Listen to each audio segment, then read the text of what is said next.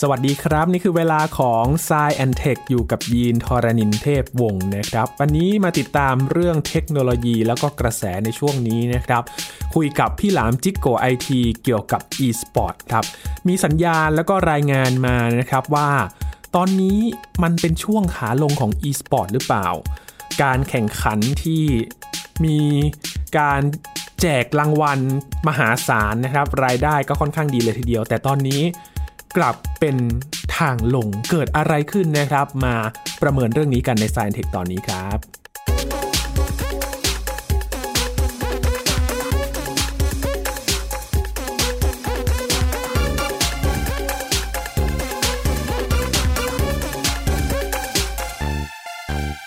พูดถึงกีฬา e-sport นะครับ ในการแข่งขันกีฬาระดับสากล หรือว่าระดับนานาชาติเนี่ยก็เริ่มที่จะรับรองให้เป็นการแข่งขันกีฬาแล้วนะครับ มีการแจกเหรียญกันไปด้วย แล้วเราก็จะเห็นว่ามีคนไทยเหมือนกันนะครับ ที่ไปร่วมทีม e-sport ดังๆนะครับ ไปแข่งขันกัน แล้วก็มีรางวัลสร้างชื่อเสียงให้กับตัวเขาเอง แล้วก็เป็นตัวแทนประเทศไทยด้วยก็มีนะครับ ก่อนหน้านี้เราเคยคุยกับพี่หลามครับว่า e-sport เนี่ยโอ้โห น่าจะรุ่งเรืองเลยนะครับ มีรายได้มหาศาล ไปอยู่ทีเงินเดือนเดือนหนึ่งเนี่ยโอ้โห เยอะมากเลยนะครับ หลายๆคนก็บอกว่า เอ๊ะน่าสนใจเหมือนกันจะไปเป็นนักกีฬา e-sport นักเล่นเกมแบบนี้นะครับ แต่ว่ามีรายงานล่าสุดครับช่วงนี้ อาจจะดูเป็นเรื่องที่น่ากังวลนิดนึงนะครับ เพราะว่ามีสัญญาณของขาลง เกิดอะไรขึ้นกับการแข่งขันในรูปแบบนี้นะครับ แล้วมันจะลงได้ถึงไหน มีโอกาสกลับขึ้นมาอีกไหมนะครับ อยู่กับพี่หลามที่รักบุญปรีชาหรือว่าพี่หลามจิกโกไอทีแล้วครับ สวัสดีครับพี่หลามครับ สวัสดีครับคุณยีน สวัสดีครับคุณผู้ฟังครับ พี่หลามครับจำได้เลยนะครับ ยินคุยกับพี่หลามเรื่องของ ครับ e-sport ว่าคราวนั้นเนี่ยโอ้โหน่าจะเป็นอีกช่องทางหนึ่งถ้าใครเล่นเกมเนี่ยน่าจะสร้างรายได้ได้ แต่ตอนนี้มันดูเหมือนจะกลับกันเหรอครับพี่หลาม ต้องบอกอย่างนี้ก่อนครับว่าข่าวที่คุณยีนเห็นเนี่ยเป็นข่าวที่มาจากสหรัฐอเมริกาใช่ไหมครับ ครับ อ่า เป็นวงการเกม วงการ e สปอร์ตจากสหรัฐอเมริกา ซึ่งก่อนที่เราจะวิเคราะห์กันเรื่องนี้เนี่ย ทุกท่านต้องเข้าใจก่อนว่า วงการ e สปอร์ตในเมืองนอก โดยเฉพาะในสหรัฐอเมริกากับในประเทศไทยเนี่ย เราอยู่กันคนละยุคคนละสมัยนะครับ อืม อ่า คือทางฝั่งอเมริกาเนี่ยเขามี e สปอร์ตกันมานานครับ เป็น ครับ สิบปีแล้ว โอ้ แล้วเขาก็อยู่ในยุคที่เรียกว่ารุ่งเรืองสุด ครับ ๆ ถ้าเป็นกราฟเนี่ยโอ้ มันก็คือกราฟที่แบบขึ้นสูงสุดนะฮะ หลังจากสูงสุดเนี่ย มันก็จะต้องมีวัฏจักรของมันก็คือ มันก็จะต้องมีตกต่ำเนาะ ครับ กราฟเนี่ยมันต้องโค้งลง ซึ่งมันเป็นวัฏจักรโดยธรรมชาติ มันเป็นไซเคิลโดยธรรมชาติ ครับ นะฮะเราต้องแยกเรื่องนี้ออกจากสหรัฐอเมริกากับประเทศไทย อาจจะมีผลกระทบถึงกันบ้างเล็กน้อย แต่จริง ๆ แล้วแทบจะไม่ใช้เทรนด์เดียวกัน อืมแสดงว่าทางเดินคนละเส้นกันเลยเหรอครับพี่หลาม ทางเดินเนี่ยถนนเส้นเดียวกันครับ แต่เดินกันอยู่คนละหลักกิโลครับ อ๋อ ถ้านับเป็นกิโลที่สหรัฐอเมริกาเดินอยู่ตอนนี้เนี่ยเขาอาจจะเดินอยู่หลักกิโลที่ประมาณพันกิโลเมตรแล้ว ครับ แต่ประเทศไทยอาจจะเพิ่งออกสตาร์ทมาได้แค่ประมาณร้อยสองร้อยกิโลเองครับ อ๋อ เรายังอยู่ในยุคเริ่มต้นอยู่เลยคุณยิน ครับ ในประเทศไทยอะ อืม อีสปอร์ตในประเทศไทยอ่ะเราเพิ่งมีสมาคมอีสปอร์ตอย่างเป็นทางการกับการกีฬาแห่งประเทศไทยเนี่ย มาน่าจะไม่เกินสามปี ถ้าผมจำไม่ผิดนะครับสามปีเนี่ย พี่สันติโหลทองที่เป็นนายกสมาคมกีฬาอีสปอร์ตแห่งประเทศไทยเนี่ย แกก็กำลังสร้างอยู่ทุกวันเนี้ยถ้าไปถามแกแกบอกว่า เมื่อสามปีที่แล้วแกเป็นคนสร้าง ทุกวันนี้แกก็ยังสร้างอยู่ แกยังเลิกเป็นช่างก่อสร้างไม่ได้ อืม แสดงว่ามันยังเจริญเติบโตไม่เต็มที่ มันยังไม่ใช่ยุครุ่งเรืองของมัน แล้วมันยังต้องเติบโตไปข้างหน้าอีก มันเพิ่งเริ่มต้นได้ไม่นาน ครับ นะครับ แต่ทางฝั่งอเมริกาเนี่ยเขาเติบโตมาจนถึงเรียกว่าแทบจะเลยจุดสูงสุดมาแล้ว อืม ทีนี้จากจุดสูงสุดมันจะไม่สูงไปกว่านี้แล้วเพราะมันเป็นจุดสูงสุดไปแล้ว มันก็จะต้องไหลลง ครับ มันก็จะต้องเคิร์ฟลงเพื่อที่จะลงมาสู่ตกต่ำตกต่ำเสร็จแล้วเพื่อที่จะช้อนกลับขึ้นไปอีก อันนี้คือวัฏจักรเลยนะครับ มันเป็นสิ่งที่หลีกเลี่ยงไม่ได้ ไม่มีสิ่งใดที่อยู่ยั้งยืนยง แล้วก็ได้รับความนิยมไปตลอด อืม พออีสปอร์ตอเมริกาเนี่ยเริ่มมีกระแสขาลง ครับ นะอย่างตอนนี้เขาบอกว่า โอ้โห ทีมอีสปอร์ตหลาย ๆ ทีม ก็เริ่มปิดตัวลง การแข่งขันบางทัวร์นาเมนต์เงินรางวัลลดลงอย่างเห็นได้ชัด ครับ ทีมที่เข้าร่วมแข่งขันก็น้อยลง นักกีฬาอีสปอร์ตมันเป็นโดมิโนต่อเนื่องกันหมด เพราะว่าพอเศรษฐกิจมันตกต่ำ ครับ ทุกอย่างคนที่อยู่ในห่วงโซ่อาหารนั้น มันก็จะต้องตกต่ำตาม ด้วย อืม ซึ่งผมมองว่าไม่ใช่เรื่องแปลกเลยนะครับ เพราะว่ามันเคยรุ่งเรืองจนแบบทุกคนอิจฉามาแล้วอะ ครับ ในสหรัฐอเมริกาเนี่ยโอ้โหเกมกีฬา e สปอร์ตทัวร์นาเมนต์ดัง ๆ นะครับ ยกตัวอย่างเลยอย่างสมมติเกมออนไลน์ที่ได้รับความนิยมมากที่สุดในโลกอย่าง LOL League of Legends เนี่ย อืม แข่ง World Championship นี่นะครับ เงินรางวัลที่เขาได้เนี่ย คือการเก็บจากสมาชิกคนที่เล่นเกมนี้ ซื้อไอทงไอเทมเนี่ยนะฮะสมาชิกทั่วโลกเนี่ยนะครับ คนทั้งโลกเข้าไปในเว็บนี้ แล้วก็ไปซื้อไอเทมไปใช้จ่ายเงินในนี้เนี่ยเขาบอกว่าเขาจะกันเงิน 20%ของรายได้ ครับ เอามาเป็นเงินรางวัลใน World Championship ของ League of Legends พอเป็นอย่างนี้เนี่ยจำนวนเงินมันสูงมาก ครับ นะฮะบางคนอาจจะไม่เคยรู้มาก่อนว่าอุ้ยแข่งเกมระดับชิงแชมป์โลกเนี่ยเขาได้เงินรางวัลรวมทั้งทัวร์นาเมนต์นะครับ ไม่ได้แบบเฉพาะที่หนึ่งอย่างเดียวนะ รวมทั้งทัวร์นาเมนต์เนี่ย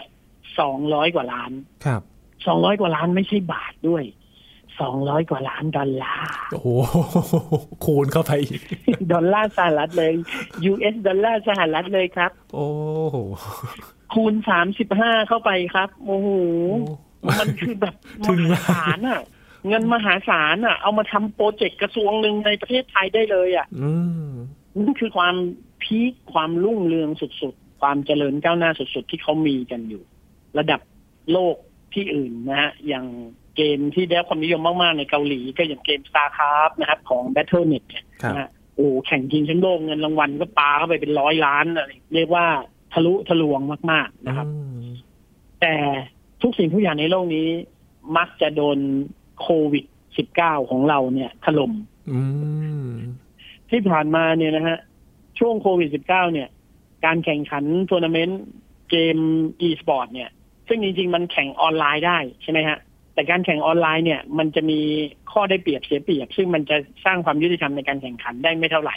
ยังไงเขาก็ต้องจัดเป็นอีเวนต์เพื่อที่จะมาแข่งรวมกันมาแข่งต่อหน้ากันอยู่ดี ครับ พอมันจัดไม่ได้มันก็ต้องแข่งออนไลน์พอแข่งออนไลน์ความนิยมมันก็น้อยลง อืม เพราะว่ารูปแบบการแข่งมันก็จะเปลี่ยนไปถูกไหมฮะ ครับ โควิด 19 อยู่ 3 ปี กลับมาเจอเศรษฐกิจไม่ดี ซึ่งคราวเนี้ยมันเป็นเศรษฐกิจที่ไม่ดีจริง ๆ มันส่งผลไปถึงทุกภาคส่วน พอส่งผลไปถึงทุกภาคส่วนเนี่ย ผมว่าวงการเกมก็ไม่รอด อืม วงการเกมเนี่ย ผมว่าคนเล่นเกมเนี่ย อาจจะใช้จ่ายเงินน้อยลง ครับ เพราะว่าเขามีรายได้น้อยลง เขาต้องเซฟเงินเพื่อชีวิตตัวเองมากขึ้น ม พอเขาใช้จ่ายเงินน้อยลง รายได้จากวงการเกมก็น้อยลง มันเริ่มต้นจากทัวร์นาเมนต์ก่อนทัวร์นาเมนต์เนี่ย คนจัดแข่งทัวร์นาเมนต์เกมอาจจะลดเงินรางวัลลง ครับ พอลดเงินรางวัลลงมันหมายความว่าอะไรครับ หมายความว่ารายได้ของทีมแข่งที่จะเข้าร่วมแข่งเนี่ยมันก็ต้องได้เงินน้อยลง อืม ทีมแข่งได้เงินน้อยลง ก็มีเงินมาจ่ายนักแข่งหรือว่าตัวสมาชิกในทีมน้อยลง หนักเข้าสู้ไม่ไหว จนถึงขั้นปิดกันไปก็มีต้องเลิกจ้างกันไป ก็กระทบกันเป็นโดมิโนลงมาเรื่อย อืม ๆนะฮะนี่คือสิ่งที่เกิดขึ้นอยู่ในวงการเกม e-sport ของสหรัฐอเมริกาอยู่ตอนนี้ ครับ ซึ่งผมเชื่อว่ามันจะเป็นอย่างนี้ไปสักระยะหนึ่งจนกว่าจะมี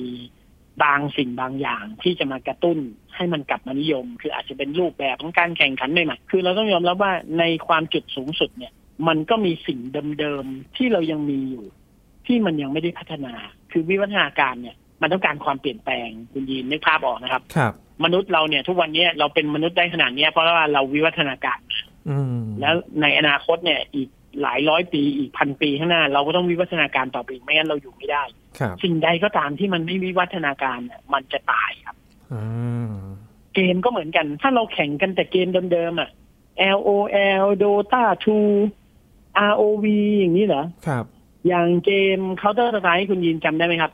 อืม เกมยิง ตั้งแต่ยินเด็ก ๆ แล้ว มีมากี่ปีแล้วคุณยิน Counter Strike มีมากี่ปีแล้ว โอ้สิบสามสิบปีมากแล้วครับสามสิบปีบวกบวกๆได้ไหมฮะ สิบยี่สิบปีแล้วอ่ะนานมากเล โอ้ ยใช่ไหมฮะทุกวันนี้ยังแข่งกันอยู่เลยนะเป็นเวอร์ชัน CSGO โห นะฮะคือข้อดีของเกม Counter Strike คือมันเป็นเกม คือเกมที่จะถูกได้รับความนิยมเป็นเกมระดับ e-sport ได้เนี่ยแข่งเป็นเกมกีฬาได้ มันจะมีกฎกติกาอยู่ข้อหนึ่งก็คือ ตัวเกมเนี่ย มันต้องมีความยืดหยุ่น และมีความบาลานซ์มากเพียงพอ ครับ ที่จะแข่งขันได้อย่างยุติธรรม อืม คือไม่ว่าตัวละครไหนเนี่ย มันจะไม่มีตัวละครไหนที่เก่งกว่ากันเป็นพิเศษ มันจะต้องมีตัวแก้ มันจะต้องมีตัวที่ไปหักล้างอีกตัวหนึ่งได้ นั่นคือระบบเกมเนี่ย มันมีความยุติธรรมอยู่ในตัว มันถึงจะแข่งเป็น e-sport ได้ อื มันก็เลยทำให้มีเกมไม่กี่เกมในโลกนี้ ซึ่งเล่นกันอยู่เกมเดิมๆแล้วก็ยังแข่งกันอยู่จนถึงทุกวันนี้นะครับ Counter Strike อย่างนี้อย่างเกมแอคชั่นที่เป็นเกมต่อสู้แบบซ้ายขวานะฮะตัวละครข้างละตัวเนี่ย ก็อย่างเทคเช่นเทคเช่นก็ยังแข่งกันอยู่เลย อืม นะฮะยังเอาเกมเทคเช่นมาแข่งอยู่เลยเทคเช่นนี่มันเป็นเกมตั้งแต่ ยังไม่มีเครื่องเล่นเกมเสียบกับทีวีด้วยซ้ำเนี่ยยังต้องเล่นเกมเป็นตู้อย่างเดียวด้วยซ้ โอ้โหนาน ำมัน มาก เก่ามากก็ยังแข่งกันอยู่ ครับ ไอ้สิ่งเนี้ยมันก็เป็นสิ่งหนึ่งที่ทำให้เห็นว่าวงการเกมเนี่ย มันยังไม่วิวัฒนาการตัวเอง ครับ ถึงแม้มันจะมีเกมใหม่ๆเนาะอย่าง ROV อ่ะเกมแบบพวก MMORPG หรือเกมพวกอะไรเงี้ยฮะมันก็จะมีเข้ามา แต่มันก็ยังค่อยๆ ปรับปรุงกันเข้าไป ค่อยๆ เป็นมาตรฐานขึ้นไป อืม ผมก็เลยมองว่าสิ่งนี้แหละ ยุคตกต่ำนี่แหละ ที่มันมาถึง ครับ มันเป็นการสะท้อนให้เห็นว่าสิ่งที่มันไม่พัฒนาเนี่ย มันก็ควรจะตกต่ำ อืม บวกกับสภาพเศรษฐกิจเข้าไป ครับ ก็ทำให้มันตกต่ำเร็วขึ้น พอตกต่ำเร็วขึ้นตอนเนี้ย เดี๋ยวมันจะก่อให้เกิดความเปลี่ยนแปลง ผ่านจากนี้ไปนะครับ อีกสักห้าปีสิบปี อาจจะมีการเปลี่ยนแปลงขึ้น อืมคือ ใช่ไหมฮะ โควิดเนี่ยในช่วงตอนระบาดเนี่ยเราก็ยังไม่ได้เห็นผลเท่าหลังระบาดจริง ๆ เริ่มฟื้นฟูมาเนี่ย ปัญหาเศรษฐกิจนี่เริ่มจะเห็นชัดเลยนะครับพี่หลาม ถูกครับอู้ตอนนี้คุณยินเชื่อไหม เพื่อนผมที่ทำอาชีพค้าขายเนี่ย ไม่ว่าจะเป็นอาชีพอะไรก็ตามแต่ เขาบอกเดือนเมษาพฤษภามิถุนาเนี่ยโอ้โหยากลำบากมาก อืม ๆ เป็นทุกธุรกิจเป็นทุกประเภทเลย ครับ คือแบบลำบากกันมากๆ ขายไม่ได้ ขายไม่ดี ลูกค้ามีน้อย คนไม่ค่อยใช้เงิน คนส่วนใหญ่ตอนเนี้ยมีเงินเก็บเอาไว้ไปเที่ยว เพราะว่าอะไร ถ้าตายก่อนแล้วไม่ได้เที่ยวจะเสียดายชีวิต ครับ มีเงินไม่ไปซื้อของใช้ ไม่ไปซื้อของใช้ตามบ้าน ไม่อัปเกรดรูปแบบชีวิตประจำวัน แต่เก็บเงินไว้ไปเที่ยวดีกว่า เพราะว่าเที่ยวเสร็จแล้วจะได้ไม่เสียดายเวลาที่มีอะไรขึ้นมาแล้วไม่ได้เที่ยว กลายเป็นคนเปลี่ยนความคิดอ่ะ อืม คนเปลี่ยน mindset ที่จะใช้เงินไปอะ ครับ ตอนนี้ภาคธุรกิจหลายอันเนี่ยที่ค้าขายกันอยู่เนี่ยลำบากมากนะครับ ยิ่งตอนนี้นี่ยิ่งไม่มีรัฐบาลอะคุณยินคิดดู โอ้ ไม่มีรัฐบาลมีคนยิ่งไม่ทำโปรเจกต์อะไร มันไม่มีเงินหมุนเวียนอยู่ในสังคมอะ อืมครับ มันไม่มีภาครัฐบาลนโยบายภาครัฐออกมากระตุ้น หน่วยงานภาครัฐก็ไม่ทำงาน เพราะยังไม่ได้สรุปงบประมาณยังไม่รู้ใครจะมาเป็นเจ้านาย อืม ก็ว่ากันไป ครับ ทุกอย่างมันหยุดนิ่งฟรีซหมดรออยู่ อืม กลายเป็นศูนยากาศทำให้อะไรก็เกิดขึ้นได้ตอนนี้ ครับ ไม่แน่ไม่นอน วง ด้วย การอื่นอาจจะตกต่ำตาม e สปอร์ตมาก็ได้ เราอาจจะยังไม่ได้นึกถึง แต่จริง ๆ เดี๋ยวมีมาแน่นอนนะค ครับ รับ ขอให้วงการรีวิวแกดเจิตอย่าเพิ่งตกต่ำด้วยแล้วกัน ผมยังมีลูกและเมียต้องดูแล อยู่ หวังว่าจะเป็นอย่างนั้นนะครับเพราะว่าจริง ๆ แล้วหน่วยงานที่เกี่ยวข้องกับเศรษฐกิจเขาก็รอรัฐบาลตั้งเร็วที่สุดก็ยังดีนะครับบอกว่าจะได้ขับเคลื่อนกันไป อืม ว่าเดี๋ยวนี้มันเหมือนแบบสุญญากาศไม่รู้จะทำอะไรก่อนดี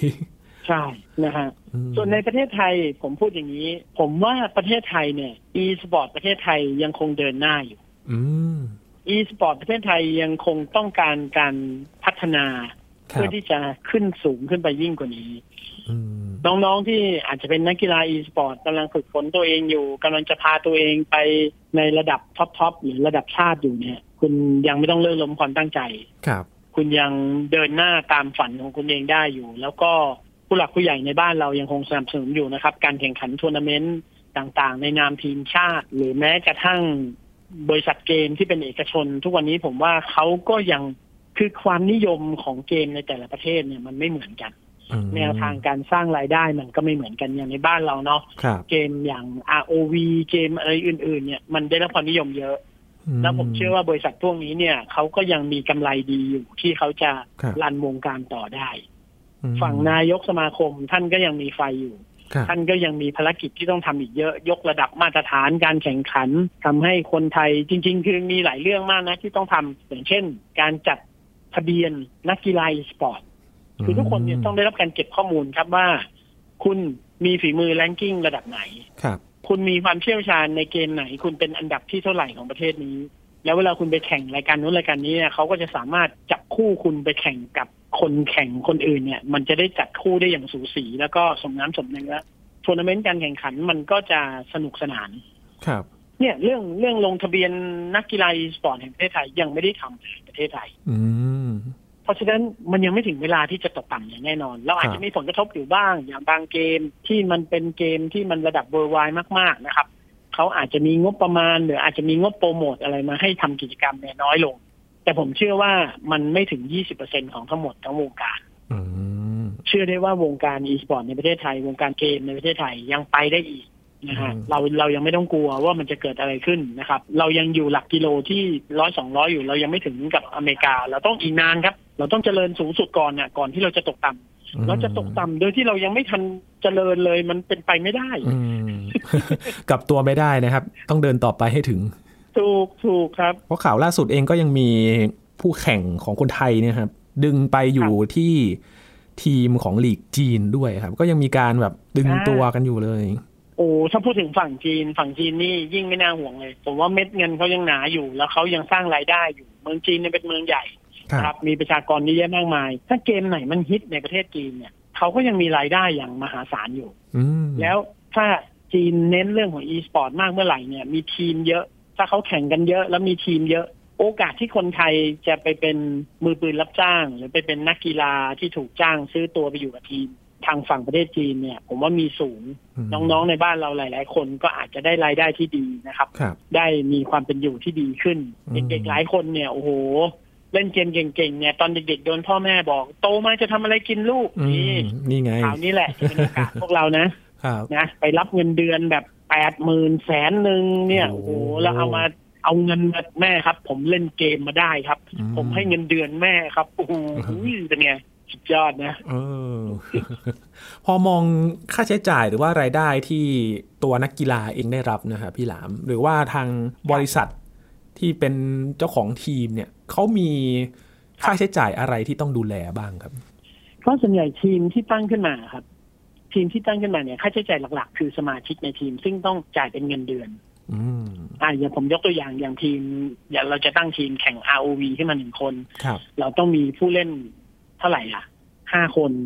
ต้องมีสำรองหนึ่งคนอะไรเงี้ย ผมจำไม่ได้นะเกมมันเล่นเกมมันเล่น อ๋อเหมือนทีมฟุตบอลเลยนะฮะเนี่ย อ่า มันต้องมีตัวสำรอง มันต้องมีตัวผู้เล่นหลักใช่ไหมฮะ ครับ แล้วคนเหล่านี้ต้องมีเงินเดือน อืม เงินเดือนเนี่ยจะมากจะน้อยก็ขึ้นอยู่กับระดับฝีมือขึ้นอยู่กับทีมว่าทีมเนี่ยอยู่ในแรงกิ้งอยู่ในอันดับไหนของการแข่งขันไปแข่งทัวร์นาเมนต์อะไรบ้าง ครับ ซึ่งแต่ละอันมันจะเทียบจากเงินรางวัลของทัวร์นาเมนต์ครับ อืม นะครับ เวลาทีม e-sport พวกนี้อะสิ่งที่ต้องลงทุนคือคุณต้องลงทุนจ้างนักกีฬา จ่ายเงินเดือนเขา แล้วก็ให้เขาซ้อม นักกีฬา e-sport เนี่ย บางคนบอกว่ามุ้ยเล่นเกมแล้วได้เงินเป็นแสนแหมสบายจังไม่นะครับ ไม่ใช่อย่างนั้นนะครับคำว่านักกีฬาเนี่ยต้องซ้อมทุกวัน อืม ซ้อมหนักด้วย แล้วเป็นการซ้อมเนี่ยมันไม่สนุกเหมือนการเล่นเกม การเล่นเกมด้วยความสนุกมันเป็นอีกเรื่องหนึ่ง ครับ แต่การซ้อมมันคือการทำตามหน้าที่ แล้วก็ปรับปรุงจุดด้อยจุดเสียของเราฝึกฝนทำสิ่งที่ต้องทำเนี่ยมันพลาดไม่ได้ ครับ มันต้องเป๊ะมันต้องแม่นยำมากๆ เพราะฉะนั้นมันต้องการฝึกฝนหนักมากๆ มันก็จะไม่สนุก แต่คนเหล่านี้ก็จะได้ค่าตอบแทน เหนื่อยนะครับ เหนื่อยต้องใช้เวลาทั้งวันเลยล่ะ ครับ ตื่นเช้ามาต้องออกกำลังกายด้วยอ่า อ่านั นักกีฬาอีสปอร์ตเนี่ยต้องออกกำลังกายด้วย ไม่งั้นคุณจะมีหัวใจที่ไม่สามารถต้านทานความรู้สึกในเกมทั้งเกมได้ ครับ บางคนบอกนั่งเล่นเกมบนมือถือ ต้องออกกำลังกายทำไม ต้องฟิตร่างกายทำไม อื ไม่ ทุกอย่างในโลกนี้อะที่เป็นกีฬา สิ่งที่มันใช้มากกว่ากล้ามเนื้ออีกนะครับ มันคือหัวใจครับ อืม ถ้าหัวใจคุณไม่แข็งแรงพอเนี่ย คุณไม่สามารถแข่งกีฬานั้นได้ ยิ่งเป็นระดับการแข่งขันเนี่ย หัวใจมันยิ่งต้องใช้พลังงานมากกว่าปกติ อ่า เพราะฉะนั้นนักกีฬาอีสปอร์ตหรือนักกีฬาสนุกเกอร์ก็ต้องออกกำลังกาย ครับ ต้องฟิตร่างกาย เพื่อให้หัวใจแข็งแรง เสร็จแล้วเวลาเราแข่งขันเกมเนี่ย เราจะได้มีแรงพึดเราจะได้มีกำลังพอที่เราจะไปสู้เขาได้ อืม นะคนคนที่บอกโอ้ยเล่นเกมแล้วก็กัดกัดได้ตังค์อันเนี้ยคือคนที่ไม่เข้าใจ ครับ ไม่เข้าใจแก่นแท้ของมันอย่างแท้จริง อืม แล้วคุณก็จะพูดอะไรก็ได้นะฮะคุณจะสบประมาทหรือคุณจะดูแคลนดูหมิ่นอะไรก็ได้ แต่ถ้าคุณมาทำเองคุณจะรู้นะครับ ครับ แล้วคุณก็ค่อยมาตาสว่างภายหลังว่าเออจริง ๆ มันไม่มีอะไรง่าย ไม่มีอะไรในโลกนี้ได้มาง่ายครับ คุณเห็นศิลปินนักร้องแหมเห็นเขาขึ้นไปร้องเพลงเนี่ยเห็นลิซ่าแบ็คพิงขึ้นไปร้องเพลงคุณบอกว่า อุ้ยขึ้นไปเต้นๆร้องๆ เดี๋ยวก็ได้เงินสิบล้านนะอะไรเงี้ยเออโทษนะครับ กว่าจะฝึกมา เขา ได้ ต้องพยายาม เขาต้องเพียรพยายามมาตั้งแต่อายุสิบสอง ครับ เขาต้องทำอย่างนี้ทุกวันทุกเดือนทุกปีเป็นเวลาสิบสิบปีกว่าเขาจะก้าวมาสู่จุดนี้ได้ เพราะฉะนั้นไม่มีอะไรในโลกนี้ที่ได้มาง่าย ครับแล้วอีสปอร์ตเนี่ยจริงๆแล้วมันเหมือนการวางแผนต้องใช้สมองหนักด้วยนะครับพี่หลามถ้าเราไม่มี ๆ สติในการวางแผนนี่ มัจะ โอ้ ต้อง โห มีมันจะต้องมีผู้จัดการทีมที่คอย ครับ ควบคุม การฝึกฝนของนักกีฬาทั้งหมด เสร็จแล้วจะต้องมีฝ่ายสปอนเซอร์มาอุ้ยคือทีมทีมหนึงเนี่ยต้องมีหลายฝ่ายมากมันเหมือนบริษัทบริษัทหนึ่งเลยแหละ ครับ ต้องมีฝ่ายสปอนเซอร์ ต้องมีฝ่ายจัดดำเนินเรื่องการแข่งขันไปต่างประเทศก็ต้องไปหาที่อยู่มีอาหารการกินเดินทางเลยอู้ต้องมีซัพพอร์ตเยอะนะฮะเพราะฉะนั้นมันเหมือนบริษัทหนึ่งบริษัทเลยที่ทำธุรกิจเรื่องเกี่ยวกับการแข่งขันกีฬาแค่นั้นเอง ครับ อย่างข้อมูลในสหรัฐอเมริกาครับพี่หลามที่เขาบอกว่ายอดคนดู ครับ มันน้อยลงและส่งผลต่อรายได้เนี่ย คนดูจำนวนคนดูเนี่ยมันมีผลอะไรต่อการที่เขาจะได้รายได้พวกนี้บ้างครับ ก็คนดูมันคือความนิยม ครับ ใช่ไหมฮะพอเราถอดจำนวนคนดูเป็นความนิยม ความนิยมมันจะเป็นตัวบ่งบอกว่าทัวร์นาเมนต์นั้นการแข่งขันนั้นประสบความสำเร็จมากน้อยแค่ไหน ถ้าคนดูน้อยสปอนเซอร์ก็ถอน อืม เพราะว่าไม่คุ้มค่าที่จะโปรโมทหรือจ่ายเงิน ครับ พอสปอนเซอร์ถอนทัวร์นาเมนต์นั้นก็จะรายได้ลดลง มันก็จะกลายเป็นบ่อเกิดแห่งการล่มสลายทันที อืม เห็นไหมฮะ มันเริ่มต้นจากตรงนี้เลย แล้วถามว่า แล้วทำไมคนดูน้อยลง อ๋อ ก็เศรษฐกิจไม่ดีไง คนดูเนี่ย แทบจะไม่มีข้าวกินอยู่แล้ว ครับ ไม่มีเวลามานั่งดูพวกนี้ครับ ต้องไปทำมาหากิน ต้องไปจัดการกับภาระของชีวิต อืม เห็นไหมฮะ มันเป็นลูกโซ่หมดเลยนะ มันต่อเนื่องกันหมดเลย ครับ เป็นโดมิโนเลย ไล่กันเป็นแถบๆไป เดือดร้อนกันทุกคน ครับ แล้วมันก็วนกลับมาจนถึงนักกีฬา จนกลับมาหาคนดูอีกรอบหนึ่ง มันวนเป็นวงกลมอย่างนี้เลยครับ อืมไม่มีคนดูก็อยู่ไม่ได้ ใช่ เพราะฉะนั้นพอเราเข้าใจไซเคิลของมันนะฮะคุณยีนและคุณผู้ฟังครับ ครับ พอเราเข้าใจไซเคิลของมันเนี่ย เราจะรู้เลยว่า ถ้าอย่างนั้นสิ่งเหล่านี้จะกลับมาเฟื่องฟูได้อีกครั้งหนึ่ง ก็ต่อเมื่อมันมีความเปลี่ยนแปลง อ่า อ่ามันต้องไปเปลี่ยนแปลงที่ไหนล่ะ เปลี่ยนแปลงที่คนดูไหมเออโอ้ยกว่าจะรอให้เศรษฐกิจดีแล้วให้คนดูมันมีอารมณ์กลับมาดูเกมเหมือนเดิม น่าจะยาก เราต้องเปลี่ยนแปลงจากข้างในวงการหรือเปล่า เปลี่ยนแปลงเกม เปลี่ยนแปลงกติกา เปลี่ยนแปลงรูปแบบการแข่งขันทำให้มันสนุกขึ้นทำให้คนสนใจมันมากขึ้น มันมีอะไรใหม่ ๆ มากขึ้น แล้วคนก็จะกลับเข้ามา ทุกอย่างก็จะดีขึ้นสปอนเซอร์ก็จะแฮปปี้จ่ายเงินเงินรางวัลก็จะสูงขึ้น เห็นไหมฮะ